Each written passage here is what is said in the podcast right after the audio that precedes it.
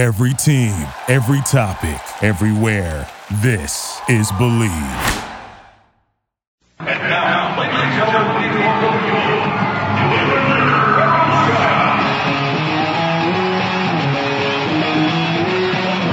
It's Revolution Recap, a weekly review of the New England Revolution, Major League Soccer, and the U.S. national team on WNRI AM 1380 and streaming live on the internet at WNRI.com.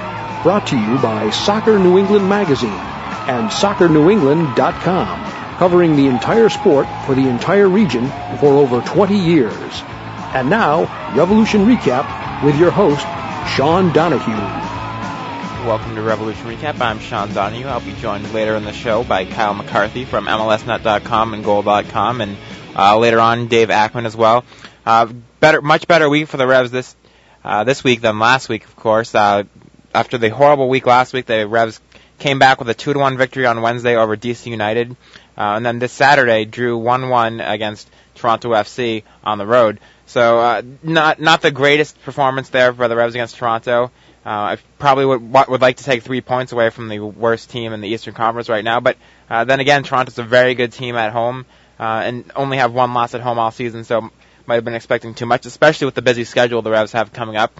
And of course, the Revs leaving today uh, from Toronto to Trinidad, so it doesn't get any easier for them. But uh, started out on Wednesday with a match against DC United. Um, early on in this one, Taylor Twellman scored a goal to give them the lead in the 24th minute. Um, pretty pretty lucky effort on Twellman's part, actually. It seemed like he didn't even really know the ball was coming to him. Khano Smith crossed in. Adam Cristman did a great job to keep it away from the goalkeeper, and then it basically just deflected off of Twellman's leg and into the net. Um, so that was Twellman's third goal of the season. Then he scored again last night for his fourth goal of the season. So he's uh, getting on fire there. It seems like for the Revs after missing out so long with with injuries. Uh, and then in this one on Wednesday night, Jeff Larentowicz added a second goal uh, just three minutes after halftime um, on an interesting shot there. Uh, Taylor Twellman laid the ball off to him at the top of the box.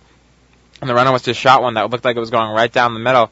Uh, but DC United's new goalkeeper, Louis Crayton, uh, dove one way and then the ball curved at the last second the other way and he completely missed him even though the ball was right down the center of the net where Crayton pretty much was in the first place if he hadn't moved at all. But uh, great strike by the runner. It's a lot of movement on that one.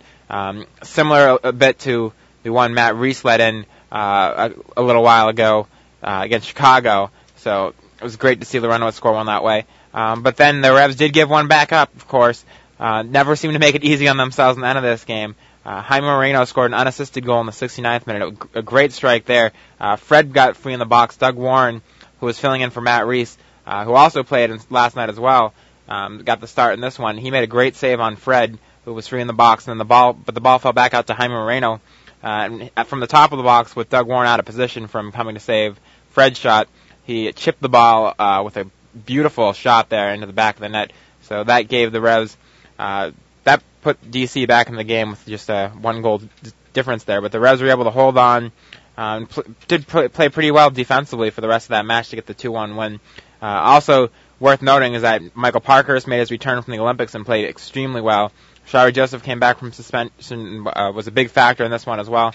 Uh, so it was a great victory for the Revs to come back in this one and uh, get this two to one victory. And we did get a chance to catch up with uh, Steve Nicol and um, Doug Warren and Taylor Twellman after the match, and we heard from Steve Nicol and his thoughts on the performance and on turning things around after a pretty disappointing week prior to this one. About uh, Doug Warren's performance, I know he didn't, he wasn't tested very often, but he, he stopped the shots that he had to stop. Yeah, I thought he looked he looked confident. He had a couple of things he had to do, had to make decisions about, and and when he had to make decisions, he made the right one, which is half the battle with goalkeepers. You know, it's it's great if they can make fantastic saves, but you know if they make good decisions on a regular basis, then it, it makes it look a lot easier than it actually is. If you talk about Larentowicz and him being back with Shalrie and, and what that was like, having him back in his comfort zone and then the goal he was able to get. Yeah, I think the I think the first half we would thoroughly deserve to be ahead. You know, uh, I think we would have liked to have penetrated him a bit more, but I think as far as his playing in the game was concerned, we were we were in control, and I think we we were in control up until probably the 60th minute, and then we kind of lost our way a wee bit, and they put us under pressure. You know, we, we've we've lost a goal from from our own our own bad play. You know, we should have just stuck the stuck the ball up the other end of the field and, and cleared it, and we didn't. We tried to be we tried to be too clever in the wrong area, lost the ball.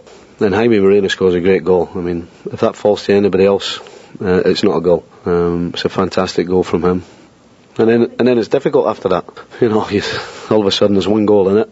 You, you're kind of stuck between going forward too early and, and sitting back too far. And that's kind of what happened after that. After the after they scored. Decision to start Khano Smith instead of Castro tonight.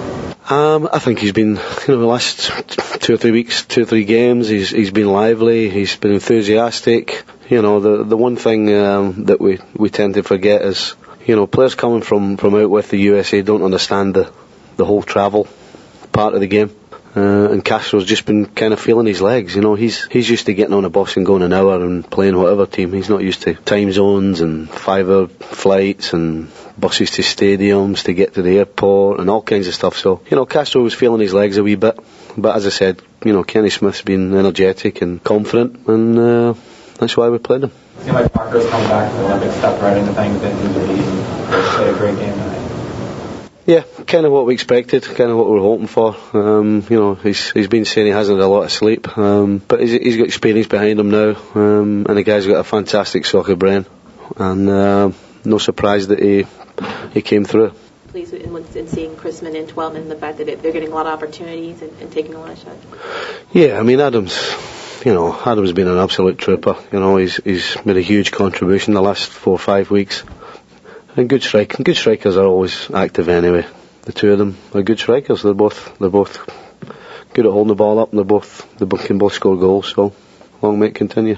Steve, does tonight give you kind of a glimpse with Taylor back and, and Cristman as well? That what kind of firepower you guys could have coming down the stretch? We kind of don't really look at it that way. You know, we're we have so many games at the present time that we're we're kind of counting the suspensions and the bruises and the injuries as we go along. Um, but clearly, when you're getting somebody back like Taylor Twellman, then it can only it can only add to your to your strength, particularly up front, um, and and as a unit. So it's good to get them back. Um, but as I say, we're we're kind of we don't look too far ahead at the present time. Again, that was Revs head coach Steve Nicol on Wednesday night's two to one victory over DC United. Um, talked a bit about Taylor Twellman and Adam Cristman um, performing well together up top. Uh, that didn't last too long though, as Cristman was right back on the injured list uh, for Saturday's match. Um, Cristman, along with Kenny Mansally and Kheli Dube, uh, the Revs, you know, three strikers after Twellman there, the three top choices, all of them were out on Saturday night. All of them have had injuries throughout the year, as has Twellman. So uh, seems like the Revs have some depth at forward this year, or at least it did at the beginning of the season. But uh, all these guys are getting injured now, and um, it, interesting to see that against Toronto, the Revs had to play Steve Ralston up front, uh, maybe more of a four-five-one actually, but um, so so short on fours, no fours on the bench, and only one four in the lineup against Toronto.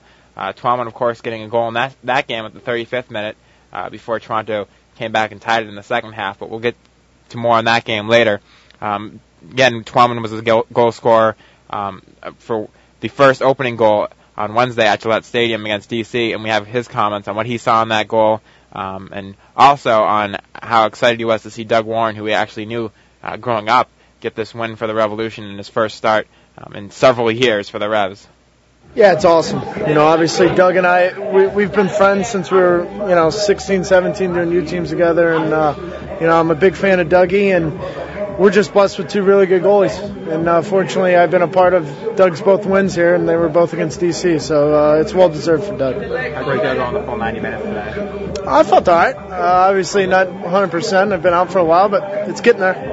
Great play by Khano and Adam set you up. Just talk about the teamwork involved in that play. Yeah, I mean, obviously, Khano made a great run, and Adam, you know, just was big and physical and made a good play, and uh, fortunately, I was in the right spot at the right time. Do you get, do you get a sense of how together this team can be offensively coming down the stretch if all the pieces start coming together? Yeah, I mean, I think, uh, you know, if any team's going to tell you you take it one game at a time, that's us, you know, and uh, we just got to end the season on the right note and keep getting better and getting results and obviously when the playoffs start, it's a whole new ball game, and we got to be on a roll. What is it about rhythm and, and, everybody getting on the same page It's important to this team? Yeah, well, I mean, we're playing a lot more games this year, so uh, obviously, you know, SuperLiga it was kind of a uh, mini playoff in the middle of the season. Then you have a lull afterwards, and we got to get back at it and uh, take care of business, you know, in MLS and you know make sure we go into the playoffs playing our best soccer.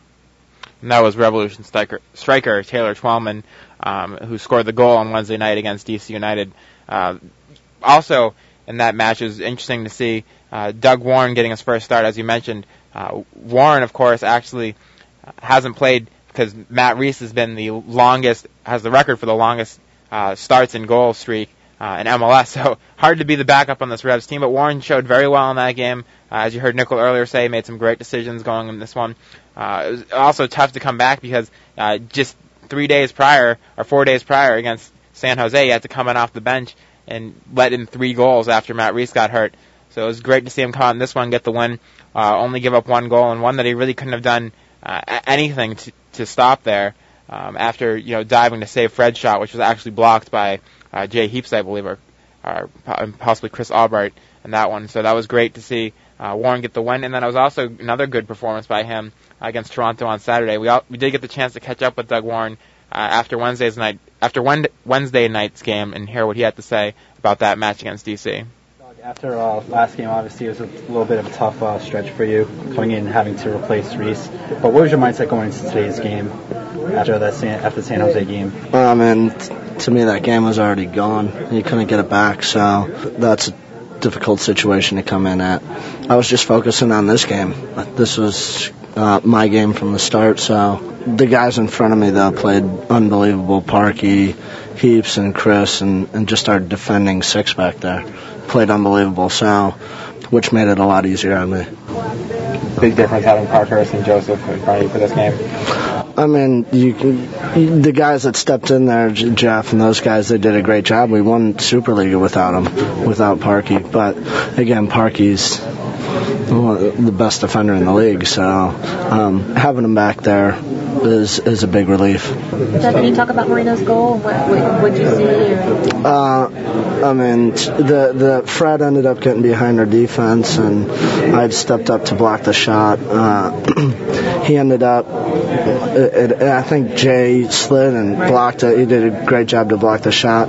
Just fell to Moreno, and I mean, it's it's his class. His, mm-hmm. he he really turned it on the last 25 minutes, and you saw him take over the game, and, and it was just a classy finish. Mm-hmm. Can you talk about that moment um, in the 70 something minute? I think it was just you and Quaranta, and you, and uh, you smothered the ball. Uh, yeah, I think he just kind of snuck in the the backside. He or he just kind of snuck on the back post, and I can't remember who played the ball over the top, but Albright was was breathing down his neck, so uh, made it hard for him to get a good shot on goal. So I just held my ground, and it actually came right at me. Important was getting off to a quick start tonight, getting that early goal? Uh, I mean, it takes a lot of pressure off you. Um, you know, at, at home to get the first goal is, is big. Uh, then they have to start coming after you. It was good to get the second goal as well. Uh, it took a, a, even more pressure off of us. But again, they they started DC started to push, and and when you got you got guys like Jaime and and Emilio and, and Santino interchanging, it's they can they can cause some problems. How fun was it for you from your perspective to see here the cheers for you? Um, you know, out uh, you know, for a home crowd. Yeah, it's always nice to play at home. Uh, so just getting in there and, and having the home crowd behind you, especially in, in my first game of the year, is is big. Just just for confidence. Um, we have we have great fans, so it, it, was it was big for me. You talk about confidence. Obviously, uh, how, how much more confidence do you get from a performance like this? First team first team win. Uh, it's, a, it's an important victory for the team, one which they needed a lot. Uh, how much does that do for your confidence? Uh, I mean, it, it just it, it, just now I got to focus on the next game. You know, it's, it's you can't get too high on your horse because uh, you know the, the next game's important now. This one's behind us, so. Uh, I'm just looking forward to, uh, again to just playing solid, hopefully, and, and not doing too much. Uh, so hopefully, hopefully we'll go on the road and, and get a get a streak going. Again, that was Revolution goalkeeper Doug Warren, who's usually the backup to Matt Reis, but Reis has been out the past couple of games with an injury. Um, was on the bench actually against Toronto. Um, so good sign going forward and looking towards Tuesday's matchup against Joe Public FC and Trinidad. Uh, Matt Reis maybe maybe we'll get the start in that one. Certainly, it'd be great to have his experience out there um, for a hostile situation like that, going into a you know another Concacaf nation going down to Trinidad and playing that team. Even though the Revs should be the heavy favorites going into this match. Uh, one more comment on that DC game. Uh, is the crowd. It was great to see 15,000, nearly 15,000 fans at a Wednesday night game. I know the Revs gave away, I believe, something like 3,700 tickets to local charities. Uh, but it was great to see uh, pretty full stadium. Well, not not for Gillette Stadium, but a pretty full uh, in comparison to what we usually see in um, on these Wednesday night games, seeing nearly 15,000 fans there. So it was a great atmosphere there, and also great that they got to see the Revs win. It seems like usually the Revs put on some of their worst performances in front of some of the bigger crowds. So uh, it was good for a change to see the Revs get a good win on the Wednesday night with a, a large crowd watching. And of course, going to Saturday night's game. Uh, also, I should mention though that DC was without several players. Ivan Guerrero on national team duty, uh, Ben Olsen injured, several other players injured as well. Um, only only had enough to f- field a five man bench, um, and, and that was literally because of all injuries and national team call ups, not because of uh, choice or trying to save money on airfare or anything like that. That was actually because they ha- had so many people out that they could only field a five man bench. So Revs certainly know about injury problems, but DC they caught DC at a time when they were had a lot of injuries to deal with as well. Uh, but going to Saturday's game, uh, the Revs came in against Toronto. As I mentioned, the Revs without Kenny Mansally, without Kheli Dube, without Adam Cristman, and of course Argenis Fernandez away on loan in Costa Rica, so he's unavailable as well. Revs were very short on forwards. Uh, switched back to a four-man back line. A little interesting to see them make that decision after uh, how they used the three-five-two to stop their their bad slide that they were on there uh, after going with a 4-4-2 and losing a couple games there in league play switched back to the 3-5-2, got that win. Uh, but back to the 4-4-2 the Revs were at in this game. I think that was probably more of necessity, though, because, as I mentioned, only one forward available there. Uh, put put Steve Ralston up top, uh, Jeff Shalrie Joseph in the midfield again, and then Chris Tierney slotting in at left back. Um, again, though, Khano Smith starting on the left instead of Mauricio Castro. Interesting to see that, how that, how long that lasts. Uh, Castro, it seemed to me, had been doing a great job. I know he talked about him last weekend, how some of his work was underappreciated. Uh, so interesting to see Khano Smith there, especially when they go to Trinidad. It'll be interesting to see if the uh, Castro plays there instead of Khano Smith. So that, that was interesting to see. The Revs coming away with a 1-1 draw. Twellman scoring early. A great header off a Chris Tierney cross. So it looked like that move paid off playing Tierney at left back, putting an excellent cross from pretty pretty far out actually. Twellman beat his defender, headed it to the far post, gave the Revs the lead in the 35th minute. Then in the second half, Toronto kind of took over for a little bit there, and Chad Barrett scored a goal uh, in the 66th minute um, uh, for Rohan Ricketts' pass uh, to put to tie the game at 1-1. So the the Revs then at, towards the end of the match had a few chances to win it. Steve Ralston had a great shot at the top of the box that forced a, a diving save from Greg Sutton, the Toronto FC goalkeeper. And then on the ensuing corner kick, Khano Smith got a shot off that was cleared off the line by Toronto FC. So the Revs certainly had some chances to win this one, but uh, overall, good first 60 minutes, and then Toronto kind of took over there in this game. So disappointing the Revs couldn't come away with a win, but a draw doesn't hurt them too bad as the Revs are still in first place in the standings. However, now they are tied with the Columbus Crew for first, uh, both teams at 37 points, and then right behind them, Chicago at 35 points. Uh, all of these teams have played 21 games. And then DC United below that uh, with 31 points. So pretty pretty close at the top. All those teams within two wins, the top four in the East. Um, it's very interesting to see how that plays out. New York actually today, with a three to one win over Houston, is also at 31 points. So it should be very very exciting end of this Eastern Conference uh, as it goes down with how close these things are.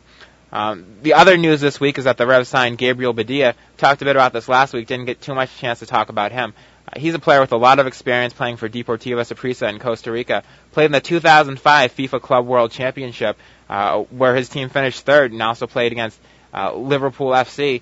Um, that game actually, they Deportivo Saprissa showed pretty well. They lost three to nothing, but had a fair share of the possession, had a lot of shots. The the biggest difference was Liverpool's finishing in that one. So uh, not a bad team at all. And at that point, I believe he was only 21 years old, still only 24. So great great acquisition for the Revs. Can play all across the back line, as we found out from Nicol uh, earlier in the week. So it should be very, very interesting to see where he slides into this Revolution lineup. If maybe who sits out in the back line if the Revs decide to go with a 4-4-2 permanently with him in there.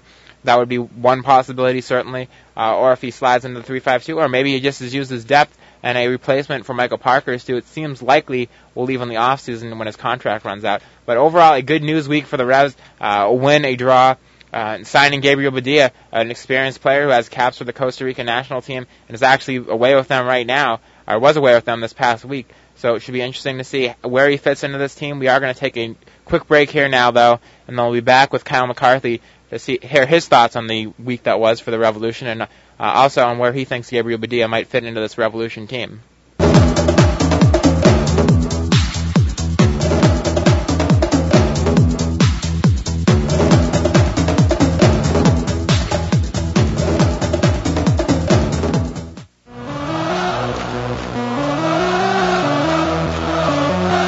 Looking for soccer in New England?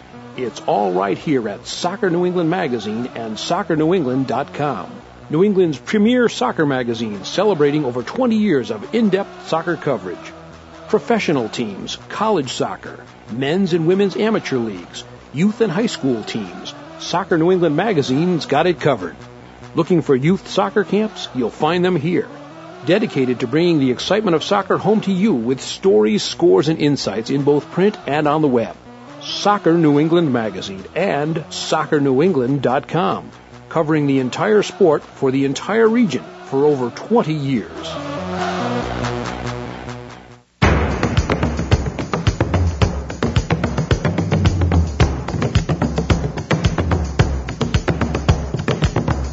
The National Soccer Hall of Fame is every fan's dream. It's the history of the game in pictures and video, World Cups and jerseys.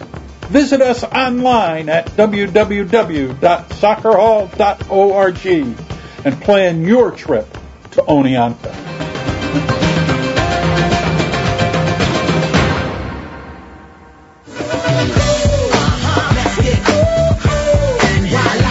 And now back to Revolution Recap with Sean Donahue on WNRI AM 1380. Back to Revolution Recap. I'm Sean Donahue, now joined over the phone by Kyle McCarthy. Before we go on, though, I would like to mention that at any time during the show, you can send us emails at revolutionrecap at gmail.com if you have any questions or comments on uh, the Revolution news this week. Be glad to hear from you. Uh, but now we have Kyle McCarthy from MLSNet and Goal.com. Kyle, can you hear me? Yeah, I hear you, Sean. Thanks a lot for joining us today. Anytime. So uh, obviously the Revs had a disappointing week uh, the week before this one, but this week a little bit better, getting a win against DC to come back, and then a draw, draw against Toronto. Uh, but the question is, can the Revs keep keep this up with this busy schedule they've had? You know, who knows, Sean? Really, at this point, I mean, it's going to just depend on the depth of the squad and the ability of the team to to remain healthy. And and really, right now, the health is the most pressing concern. Yeah, it's certainly up top with uh, Twellman really the only forward that's healthy. Uh, and worrying that uh, Kenny Mansally wasn't even on the bench against Toronto. It'll be interesting to see when they go to Trinidad. Uh, maybe they'll have to play another defensive formation, or maybe Steve Nicol was planning to do that anyways in a game like that. But certainly the depth at forward is the key question right now. Yeah, I would say it's pretty much non-existent, um, considering the problems that uh, Adam Cristman has had with his toes and Kenny Mansally with his ankle and Dube with his groin. I mean, you can't. I think Paul Mariner is up next uh, if the Revs need a forward, um, because uh, I mean there aren't a lot of options right now, um, and I think you're right. I think you could see a, a more defensive formation similar to the to the four four one one that uh, the Revs played last night. You surprised at all that the Revs didn't make any moves to recall Argenis Fernandez when the, with these injuries problems they had at forward, or is that something that uh, was related to the Badilla trade where they needed his roster spot? Um, it could have been related to the roster spot, but I think it is more related to the fact that they just don't rate him very highly. Yeah, it's certainly certainly interesting that they paid uh, two hundred thousand according to some reports. Of course, others saying it was much less, but it'll be interesting to see if he does come back or if he's eventually sold uh, away to that team there, how that goes. But uh, what are your thoughts on Wednesday night's performance? The Revs again getting off to an early lead. Uh, this time getting a second goal in the second half and then holding on to beat DC, but it seems like they can never make it easy on themselves in these games, always giving up a goal at some point in the second half to keep things interesting. You know, and I think if you ask Steve Nicol about it, he'll probably tell you that it, it all has to do with legs. I mean, it doesn't have to be pretty; it just has to be effective at this point in the season. And you know, holding leads is a lot about effort and a lot about having the you know the extra legs in the last 20 minutes to kind of close down players and um, do the things defensively that you need to do. And you know the Revs this season have played a lot of games. They're on pace to probably play in the high 40s, low 50s. I mean, that that takes its toll when you're playing midweek weekend, midweek weekend, and you you kind of see that in the last 20 minutes of games or so. I mean yeah, it's a it's a little troubling in the sense that you know they always make it harder on themselves than it has to be. But in the same vein, I mean, they're also getting three points, and it's really difficult to quibble with that, especially with the the fixtures as they pile up this season. Yeah, it's certainly true. Are you surprised at all though that the Revs uh, in, in these games where they've obviously been fatigued? Certainly against Toronto, the Revs not using Steve Nicol not using any substitutions in that one, and then against DC not using any subs until the 84th minute. I mean, they do have some depth in the midfield here with guys like Tierney and uh, Thompson and Castro, of course, and even on the bench for these games. You're surprised that not to see to see Nicol not use his subs any earlier with the fatigue this team has.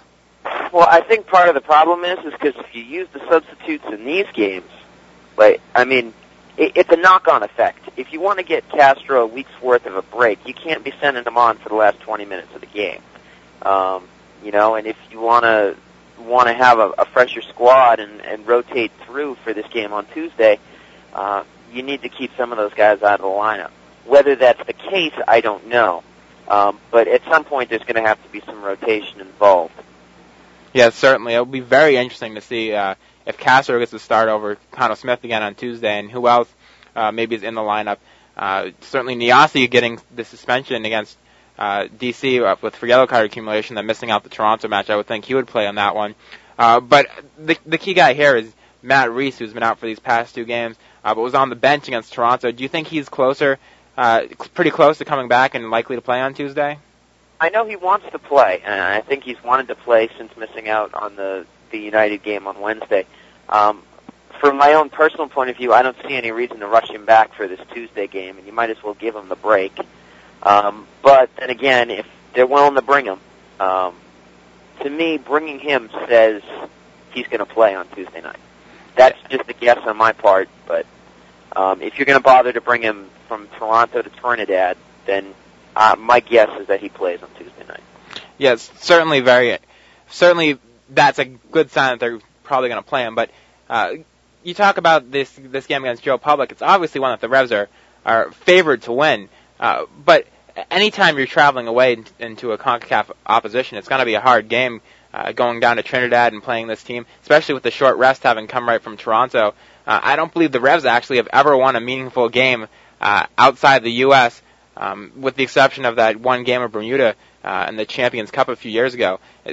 Do you think this is the time for the Revs to do it? Is this Joe Public team that bad? Obviously, neither of us know that much about him. Well, you know, it's it's a bit of necessity on their part. I mean, you just can't you can't take every game seriously. You saw that with the U.S. Open Cup. Uh, that being said, they do want to get to the group stages. Um, and you know, Joe Public isn't a particularly strong team. I mean, you look down the roster and you're going to see some names that are familiar. Um, some Trinidad national teamers, some guys who had cups of coffee in MLS, like Gary Glasgow, um, Keyeno Thomas, guys who have played in MLS and have some semblance of the idea of of what it takes. But uh, you know, it, it's going to be a game that you're just not going to know until you get there. And I think that if the Revs come back from Trinidad with a draw, they've done more than enough, and they should be able to take out Joe Public at home. Yeah. Uh, do you think though is hoping to go into this match uh, with the busy schedule and you know come away with maybe a a large victory where he can even rest a lot of guys? Uh, obviously, the ideal situation where he can rest some guys after you know going on the tough game against LA uh, on Saturday. Well, how tough that game against LA is is another story entirely. But I mean, of course, you'd like to, you know, rack up a four or five goal win and um, and be able to rest some guys. But at the same time, you can't really expect that in international competition. Trinidad did win the Trinidad League. I mean, it's a decent team, and for a Caribbean team, they've got a lot of resources. They're backed by, I think it's Jack Warner's brother. I mean, this is not a, they're not a bunch of slouches. I mean, this is a team that can play a little bit. Um, so, I mean, to go in and expect to win by four or five goals just isn't, it, it's not something that the team can reasonably expect to do. Um, so I think they're they're probably planning to make sure that they do, you know, try and take care of business, get the draw, maybe get a one or two goal win, and bring it back. But I mean, to plan around being able to rest the guys, just it, it's not possible at this point. Yeah, that does bring up another question though. Should the Revs uh, get past this preliminary stages? They've already had a very busy schedule coming up with lots of, uh, with a couple of midweek league games actually. Uh, do you think it's realistic at all for this team to, you know, go for both the Supporter Shield and the Champions League? Uh, I would, I would somewhat doubt it. Um, but you know, strange things have happened, and I mean, it's not like the Eastern Conference is going to have one team that's just going to run away with it. I mean, you've got New England, who is probably the best team in the Eastern Conference, and then you've got Columbus and Chicago and DC if they get healthy, and New York, who is apparently a decent team. Um, you know, I, I mean, no one's going to just run away with it and um, pick up a big lead. So, I mean, if the Revs drop points here and there, you know, it's okay. The one thing the Revs have in favor of them, and that is that their road form is considerably better than the teams around them. Um, they do well at going on the road and getting results. So, you know, that I mean, that's one thing to expect. Now, that being said, with the extra fixtures, does that take a toll? There's a decent chance that it does. Now, the other question is, obviously, you're talking about depth. Now they got Gabriel Badilla coming in, a guy who can play anywhere across the back line, uh, according to Nicol where do you think he fits in? Is he a guy that's going to step right into the starting lineup, or what are your thoughts on him? Oh, I think he's going to play, and I think he's going to play a lot. Um, you know, I think you're going to have four starting defenders for three spots, and um, if Badilla is anything like what he's expected to be, I mean, you can obviously see a rotation going on there. Badilla can certainly play in the middle of a three-man back line. Um, to take the Parkhurst role if Parkhurst needs a break. And um, but when everybody's healthy, I'm assuming that it's going to be between Badilla and Heaps um, for that left back in a in a three man um, back line, and um, that'll be an interesting battle to see how that develops. But I mean, between the four defenders, there there's going to be plenty of time to get on the field. Yeah, and what are your thoughts on uh, or, or have you heard anything, I should say, on when he might be available for this team? I was told, and I, I wrote last week um, that he was. They were hoping to have him back after the Joe Public game on Tuesday. I don't know if that's going to happen. They might um, not be able to get him in until the Joe Public game the next Tuesday. Um, you know, it's it's all going to depend, and you know, with these visa issues, it's just it's really a wait and see kind of process. And then the other game, of course, coming up, the the big game against Los Angeles, uh, which should be a great crowd there. Uh, not sure what to expect out of LA now with Bruce Arena as the coach. Do you think that might be kind of a trap game, looking at LA and how bad they've been this year? But then at the same time, Arena, an experienced coach in MLS, maybe hasn't had the success lately uh, when he was with the Red Bulls. But at the same time, a guy who, who's proven he knows how to win in the league. Well, I, I don't think it's a trap game. I don't think you can ever look past Los Angeles just simply because of the hype that surrounds a, a Beckham visit and uh, you know, I think that Arena will get his team organized, and that was that was the thing that was missing: defensive organization um, in, in Los Angeles is the is the key thing. And um, you know, I don't think the Reds will past it. Uh, quite frankly, they don't play uh, in front of big crowds that often, so I'm pretty sure that they'll get jazzed up to see a full lower bowl um, for that game. So, you know, I, I I don't see them overlooking Los Angeles. I think they realize how important the game is, and uh, they'll they'll show up. Yeah, and, and certainly, uh, as we've said, very very busy schedule going forward. Uh, but two teams right up, right behind the Revs now. Columbus tied on points, and Chicago um, just two points back. Which of those two teams do you look at as the bigger threat to the Revs? I think Columbus might be a more threatening team in the regular season. I certainly think that Chicago is more threatening in the postseason, uh, just because of the quality they have in the attacking third with uh, Blanco and Rolfe and McBride. I mean, you have to look at Chicago as a legitimate MLS Cup contender at this point. Um, Columbus, I'm a little less sure on, but I, I know that a Sigi Schmid team is going to be able to grind out results during the regular season. Um, I don't see them falling apart. I don't see them magically falling off the pace. I think that um, both of those teams are definite playoff teams in the East right now. It's also got to be a little worrying that the Revs haven't been able to solve Chicago uh, three times this year. Um, even two games at home haven't gotten a victory. Lost all three, and two two pretty big losses, 4-0 and and 3-0 there. Um, and then of course the 2-1 loss recently, where uh, red card certainly played a role.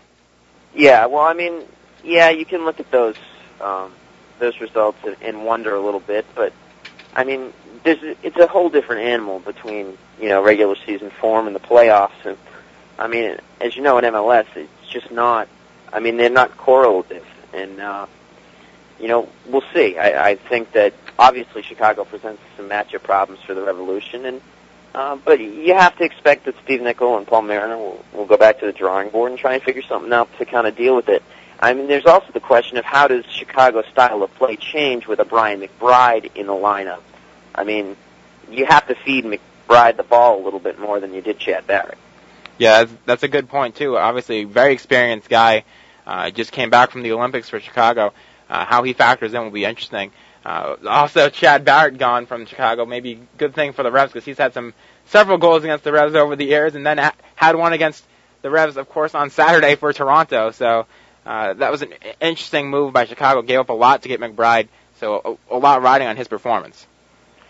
Yeah, I mean, uh, for Chicago, it's a no-brainer. I mean, if you've got Chad Barrett and you've got Brian McBride, and your choices are one or the other, it's going to be Brian McBride, even if Brian McBride's only around for a year or two. I mean, Brian McBride's an experienced player. I mean, he was playing top-level football in the Premier League last year, and they wanted to keep him. So, I mean, you're talking about a guy um, with loads of experience who's not going to be away on international duty, and he's the kind of guy who you can look to when the game's difficult, and he's the guy who can pull you up by the bootstraps and get things done. Um, I mean, Chad Barrett is a is a nice player. He's not a player that I rate particularly highly, but there are players that I don't rate highly that do good things in this league, and and Barrett is has scored some goals this year. But I mean, you can't really compare Chad Barrett to Brian McBride. No, I, I certainly agree with you. Chad Barrett over the years has missed a lot of easy goals. Um, and the goals he has scored haven't been spectacular for the most part. Uh, but again, he's got seven goals this season. Chicago also gave up some draft picks, I believe, some allocation money as well. Uh, gave up a lot. Um, so certainly this is a move for the now to to really go for the title now. So that's why I think it's going to be important that McBride delivers this season because you don't know uh, obviously how many more he has left in him at 36. Uh, but I know you do a weekly wrap up looking at across the league at what's going on every Monday for Goal.com. What have you seen from this Western Conference? Uh, Houston obviously still a contender, but are any of the other teams there that the Revs should be worried about? Not really. No, uh, the Western Conference is is bad. Um, it's it's thoroughly mediocre. Um, there are just a lot of teams that just don't really have it together. I mean, you pa- go past Houston and you've got Salt Lake, who is probably the second best team in the Western Conference. Not a bad side by any means, but they're, they're mediocre. Um, they're they're not a team that you're going to be worried about facing an MLS Cup. I mean, the fact that Real Salt Lake is is in the discussion is just a, a, a showing of how poorly the Western Conference has done. And they're a team that can't win on the road either. no, they can't win on the road, and they're but their home form's great. And you know, this is a team. Real Salt Lake's a team that's a year away. Um, but they've managed to get it done in the Western Conference this year. Uh, FC Dallas is what third on that list, and and they're not very good either. Um, their midfield is just a, a disaster uh, from my point of view. Um, but Kenny Cooper's goals have really carried them, and they've gotten some timely defending, and Dario Sala has been pretty decent uh, in the sticks for, them. But you know, I mean, there's just not a whole lot to look at in the Western Conference. Probably the second best team talent-wise in the Western Conference is Colorado, and they're just a complete and total disaster at this point. Um, you know, Los Angeles isn't very good. Uh, Chivas has just been decimated by injuries, um, and that that's a team that just can't get healthy. And you know, if you can't get healthy in this league, you're just you're done. Um, but I mean, if you're the Revs, you're looking at Houston. You're looking to see if Chivas can get healthy. Um, and you're looking to see if Colorado sneaks into the playoffs. Well, then there's the question of San Jose too, who brought in a couple of great players and are on a pretty good run right now, and uh, only two points back from from fourth place in the West. uh, they they might sneak up too, and I don't know if the Revs would want to face them in a Cup final if it came down to that. I, I cannot see San Jose getting to the Cup final this year. I, I can see them sneaking into the playoffs. Um, it's a good team. It's a rebuilt team. Darren Huckerby's been fantastic. Francisco Lima's been fantastic for them. Um, and they're obviously going to be solid defensively with Frank Yallop up at the helm. So, I mean, they've done some good things. Um, I, I still think they're a couple of players away, especially at the back. Um, I think they need another guy or two. Um, you know, I think they could use a little bit better um, play from the right flank. But, you know, I mean, that's a team that could sneak in the playoffs. But I, I think in terms of MLS Cup threats, you've got Houston, and then you've got, you know, not a whole lot else. Well, we, we do got to get to our next commercial break, but before we do, could you tell us uh, again about what you do for uh, Goal.com uh, and where else we can find your writing? Well, it's more of a, a question of where you can't find my writing at this point. The uh, but of course I get the the Monday column on uh, Goal.com. I write a blog during the week. I try and update it every uh, couple of days for Goal.com. Obviously MLSnet. I do most of the game coverage there. Um, you can also see my work in the Boston Herald now and then, uh, depending on their needs. So um, feel free to check it out. Well, thanks a lot for joining us today, and keep up the great work. Thanks, John. Have a good one.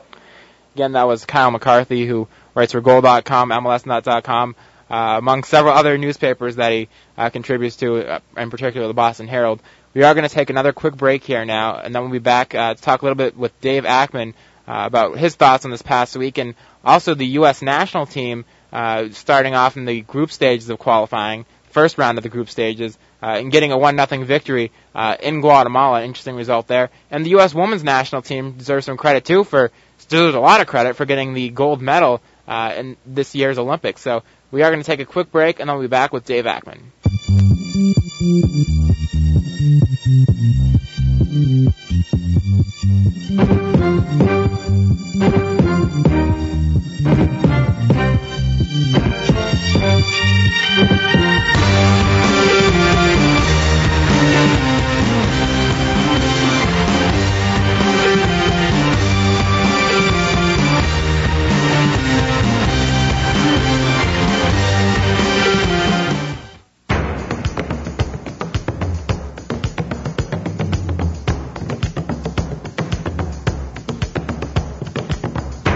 National Soccer Hall of Fame is every fan's dream. It's the history of the game in pictures and video, World Cups and jerseys. Visit us online at www.soccerhall.org and plan your trip to Oneonta.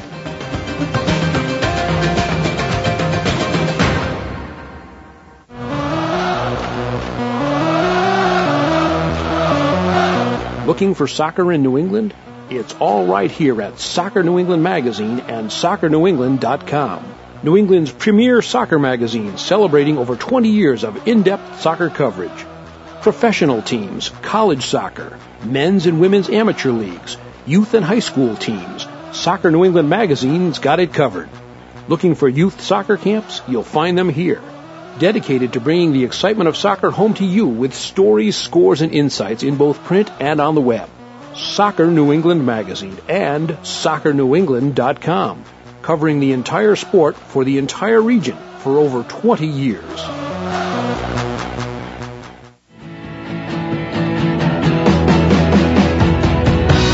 And now back to Revolution Recap with Sean Donahue on WNRI AM 1380. Welcome back to Revolution Recap. I'm Sean Donahue, and now joined over the phone by Dave Akman uh, for his 20th appearance on Revolution Recap. Dave, how are you doing today?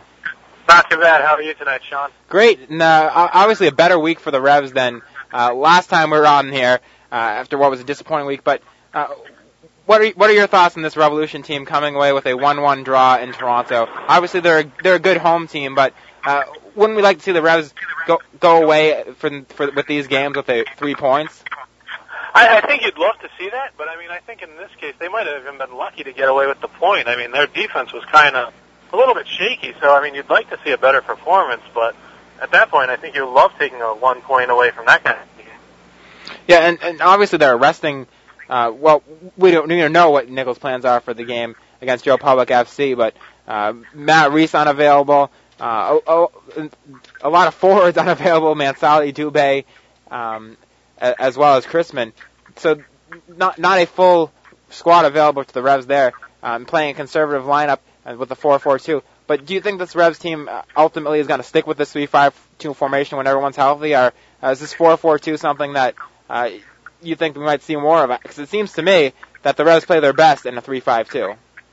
Uh, I think as soon as they get everyone healthy, you'll go back to a three-five-two. But I mean, right now you've got, you know, you've got no forwards, so you have people, you know, sort of having to cover for everyone in the midfield. You have, you know, Parkhurst's just getting back, so you're sort of weak in the back. So you know, and Hilgenbrink leaving also takes away a little backup at left back. So I think you're sort of stuck playing a three-five-two.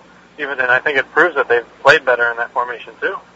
And you've got a different perspective, obviously, from sitting right down there next to the field at these games. Oh, what are your thoughts on when the team does do this 4-4-2 uh, left back? It seemed to me like Igwe was playing, Amechi Igwe was playing very good as a left back for the Revs. Uh, obviously disappointing as play at center back, where uh, almost gave away a game there the way he was playing in the SuperLiga final. But uh, do you think Chris Tierney is really a better option at left back than Amechi Igwe from what you've seen?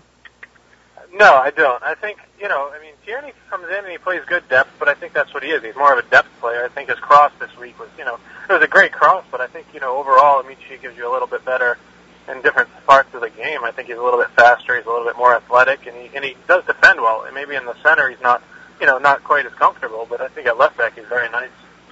And then also on the left side, we have the Khano Smith and Castro competition now, where Smith has started the past two games. Uh, Nicol said Castro was a little bit fatigued, but I, I thought that would mean maybe that he was going to be playing against Toronto. Maybe you decided to give him two games off and play him against uh, Joe Public FC. But uh, what are your thoughts on that battle there from what you've seen? Uh, seems to me like Castro, not not the not amazing stats or anything from the left wing, but uh, does a lot of stuff that goes unnoticed and really is great at helping the Revs keep possession. Uh, completely different player than Smith, but who, who do you think helps the Revs better on that left wing? I think it's really a matchup kind of a thing. I think Khano, you know, he brings you that speed and that pat, that you know, that kick and run ability. And against teams with you know a little bit slower of a defense, I think he's the better option. But I think you know when you're facing a good solid defense that you know can cover the wings like that, I think you know uh, Castro gives you a little bit better ball handling, a little better decision making, and a little bit better final ball. So yeah. I, I mean, I think it all depends on who you're playing and and how they're playing at the time. Yeah, that's a good point too. And I don't think we've seen too much from Steve Nicol with uh, trading out players for for matchups there. But at the same time, uh, the the switch to have Khano Smith play uh, was when they were going up against DC, who and Fred has a very fast player on the right wing. Um, so that might have played into it as well. Be, but it will be interesting to see against uh, this team from Trinidad uh, how the Revs play. What are your thoughts on this game? Obviously, the Revs highly favored, but you can't go in too confident to a a, a away game like this in Trinidad. You never know what the field conditions are going to be like, or or, or how how the atmosphere is going to be. No, definitely. I think I think anytime you're playing your third game in a week, also, and you're tra- traveling to three different countries, you know you're going to have all these passport checks and all the other, you know, along with international travel. I think you know by the end of this week you'll be a little fatigued, and so maybe Castro, you know, resting two games will help for that kind of a situation I think, you know, like anything happens. I don't think anyone would have predicted that the Revs would have, you know, swept the SuperLiga like they did. So I think it shows you anytime you're playing at home, you've got a great advantage against any team. And then the other news is the signing of Gabriel Badilla. Uh, I can't say I've seen him play myself, but it has a certainly has a good resume there for some of the teams that he's played against. And uh, Saprissa is certainly a, a good team to be playing for, um, as we've seen when they've uh, in international competitions how they've done. Uh, do you think this is a guy that Nicol's bringing in to, to slot into the right into the back line as a starter, or is he going to be more of a depth player? Uh, my guess is he'll probably slot in, if not this season, right away as a starter. Then, you know, if Parkhurst eventually leaves this off season, I think he'll slot in right where Parkhurst was playing. But I think with him coming in, you know, the 4-4-2 does become another option, especially with all the defenders they'll have at that point. But uh, it's going to be interesting. It's never easy to bring a guy in mid-season and have him perform at a high level. I mean, it happens every once in a while, but usually when they're coming to a new system, a new country, it will take them a half a season, a season to get fully comfortable. And then the, the league-wide news here is the Galaxy guy was coming to play the Revs. Now, with the coaching change, Bruce Arena taking over, I know we've talked a lot about the Galaxy in the past and uh, some of their coaching changes. Uh, neither of us were were uh, were uh, both of us, I should say, were shocked to see uh, Sigi Schmid fired while the, the Galaxy were in first place, and since then the team has really not not had a good season uh, yet after that firing. Uh, do you think Bruce Arena was a good choice for uh, this Galaxy team? Uh, I, I don't think so, honestly. I mean, Bruce brings a lot of things to the table, and he does, you know, work well with superstars. But I mean, I think it showed when, you know, when he was in New York, it sort of had a, you know, struggle also there. So I'm not sure if he's the right man. I think you need to get someone that can sort of, you know, bring them back. I thought, you know, no one really considers Sigi Schmid, you know, a, a great, you know, manipulator of the lineup. I think you just need someone that's strong on the tactics and is good at uh, handling all the different egos. So maybe Arena will work out, but I, I wouldn't be all that confident that he'll be the answer this year. Yeah, and, and they're a team that it seems like gives a coach six months to turn things around. Doesn't work out, uh, gets rid of them immediately. Uh, obviously, the contrast to that is a team like Colorado, which has had uh, Fernando Clavijo for I believe three or four seasons now and hasn't delivered any success yet. Uh, but do you think this is a Galaxy team that you know, obviously with all these players, not even giving guys a chance to really form this team under them, uh, making a mistake getting rid of coaches so quickly? Uh, I don't think so. I think anytime you have a team that's you know trying to come together in half a season, you need a coaching consistency to you know bring everyone together. If everyone's trying to learn a new system every few months, it's not going to be easy for anyone. So I don't know what they're expecting at that point. And then the other question uh, for you, obviously, as someone who sits down on the field, uh, it seems like the Reds have had some great crowds recently. Of course, the SuperLiga final, uh, small crowd, uh, but seemed like a great atmosphere. And then the Chicago game, a pretty sizable crowd there. Um, I believe nearly 20,000. And then this Wednesday night game against DC, uh, just about 15,000. Uh, from the field, what have you seen? Does it seem like a uh, some of the best atmospheres this team has had this year, really, just from these past couple weeks? Yeah, I think so. Actually, it, it's actually been very, you know, and I think it's got to show in the play the players of, you know, I mean, I think everyone's sort of been excited playing. You see all the, you know, the players after the game. They're always celebrating with the fans. They're all running over, and I think they really appreciate how everyone's come out. And I think it, you know, it does boost the level of play a little bit when it happens. And then the other news outside of the league here is the U.S. national team starting uh, qualifying again with the first round group stages here, uh, going to Guatemala, coming away with a one nothing victory there um, on a Carlos Bocanegra header there, uh, a Carlos Bocanegra header off a corner kick. So it was great to see them get off to a victory in Guatemala. Some lot of violent play, uh, red card issued to both teams. Um, Carlos Ruiz probably should have had two or three red cards for what he did in that one. Uh, but how how important was it for that U.S. team to come away with a uh, opening victory in this group stage. Yeah, I think you know, especially facing a team like Honduras, I think you can't underestimate how good of a win that was. Uh, especially, you know, you go, you know, you're sort of everyone's starting their preseason training, so no one's exactly in peak performance. So to get points at this time, when everyone's, you know, sort of getting cobbled together, is a great, great achievement for them. Yeah, especially on the road. It's ne- never been easy for the U.S. to get wins uh, away in CONCACAF, certainly. Um, usually playing for the draw, so it was great to see them get that, especially when they got a red card. Um, and then, of course, uh, Guatemala getting one later as well. Um, but uh, again, Tim Ho- Tim Howard getting the getting the start there, um, third straight shutout in the World Cup qualifying for him. How easy do you think it's going to be for this U.S. team to qualify from CONCACAF? They finished first um, in the last World Cup qualifying um, going into the World Cup. Do you think they're going to have as easy a time this year? I think so. I think they'll have no problem qualifying this year. But you know, anything can happen. A couple bad injuries, and you know everything changes. But if everything goes according to plan, I think they should you know make it with relative ease. Well, thanks a lot, Dave, for joining us today. We've got to wrap things up here. Um, again, uh, thanks for listening today. Uh, you can get the archives at revolutionrecap.com.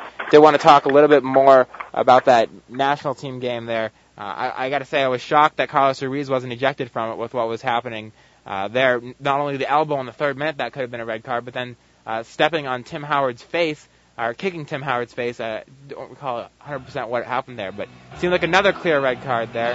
Um, we will be back again next week live right here on WNRI AM 1380. Again, you can send us your comments and questions to revolutionrecap at gmail.com. Uh, thanks for listening today.